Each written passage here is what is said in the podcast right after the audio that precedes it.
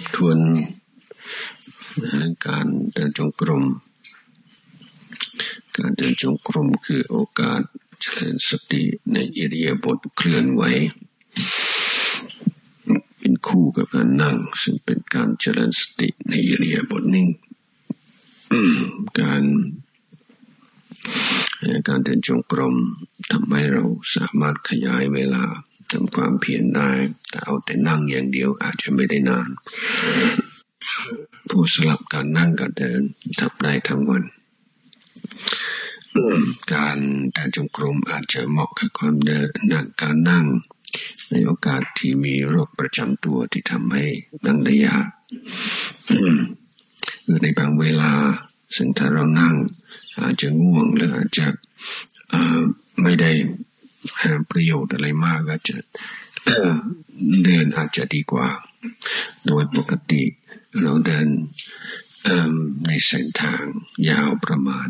20ถึง39 เดินกลับไปกลับมาโดยตั้งจุดสังเกตต้นทางกลางทางปลายทาง ถ้าเดินสมมติเดิน 24ก้าวก็เป็นอันว่ามีเครื่องสังเกต ว่าอยู่กับอยู่ในปัจจุบันหรือไม่ทุกสิบสองก้าว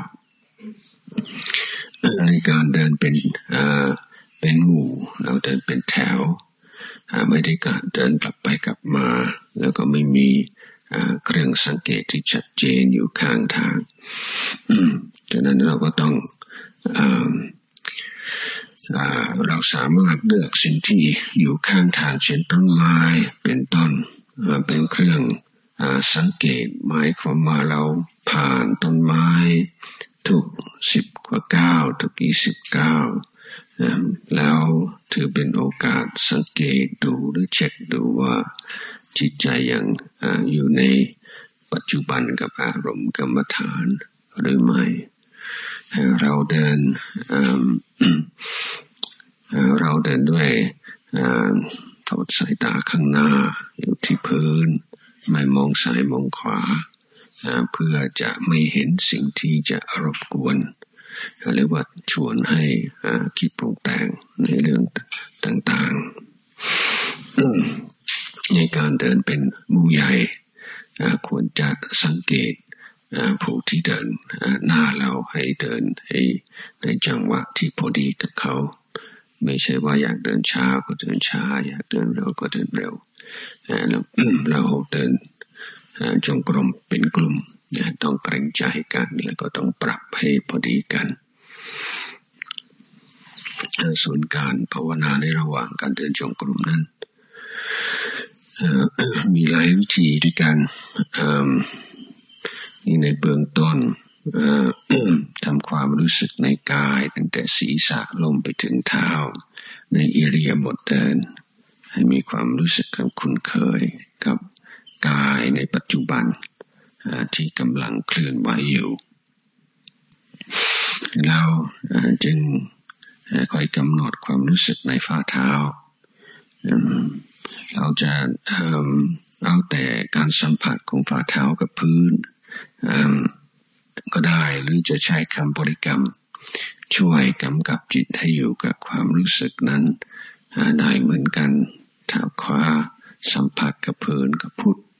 ซ้ายโทพุทโธพุทโธนี่สำหรับบางคนที่รู้สึกว่าจิตยังไม่พร้อมที่จะที่จะอยู่กับกายหรือที่จะอยู่กับความรู้สึกในฝ่าเท้า ใน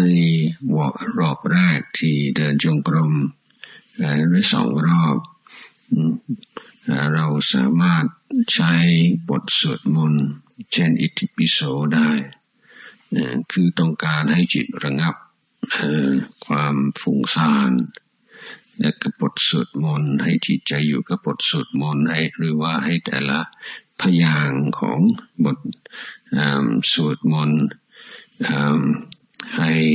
กำหนดพร้อมกับการสัมผัสของฝ่าเท้าก็ได้อย่างเช่นอิติปิโสภะคะวาได้เราใช้ สติปัญญาเลยหาทางที่จะเหมาะกับเราแต่เมื่อกี้นี้ตองอธิบายเรื่องการนั่งสมาธิก็บอกว่าการดูลมหายใจที่ปลายจมูกหน้าอกทองสามจุด เป็นวิธีที่ดีในเบื้องต้น แต่พอสติเริ่มเริ่มปรากฏ เราควรจะเลือกข้อใดข้อหนึ่ง ในการเจริญสติด้วยการสวดบทหรือการท่องบทสวดมนต์อยู่ในใจ ก็เป็นกุศโลบายในเบื้องต้นให้จิตเย็นลงให้จิตสงบลง แต่พอสติเกิดขึ้นแล้วจึงเอาแต่ความรู้สึกในฝ่าเท้า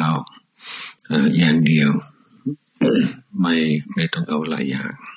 เพราะจิตจะไม่สงบแล้วแล้วก็เชิญไปครับ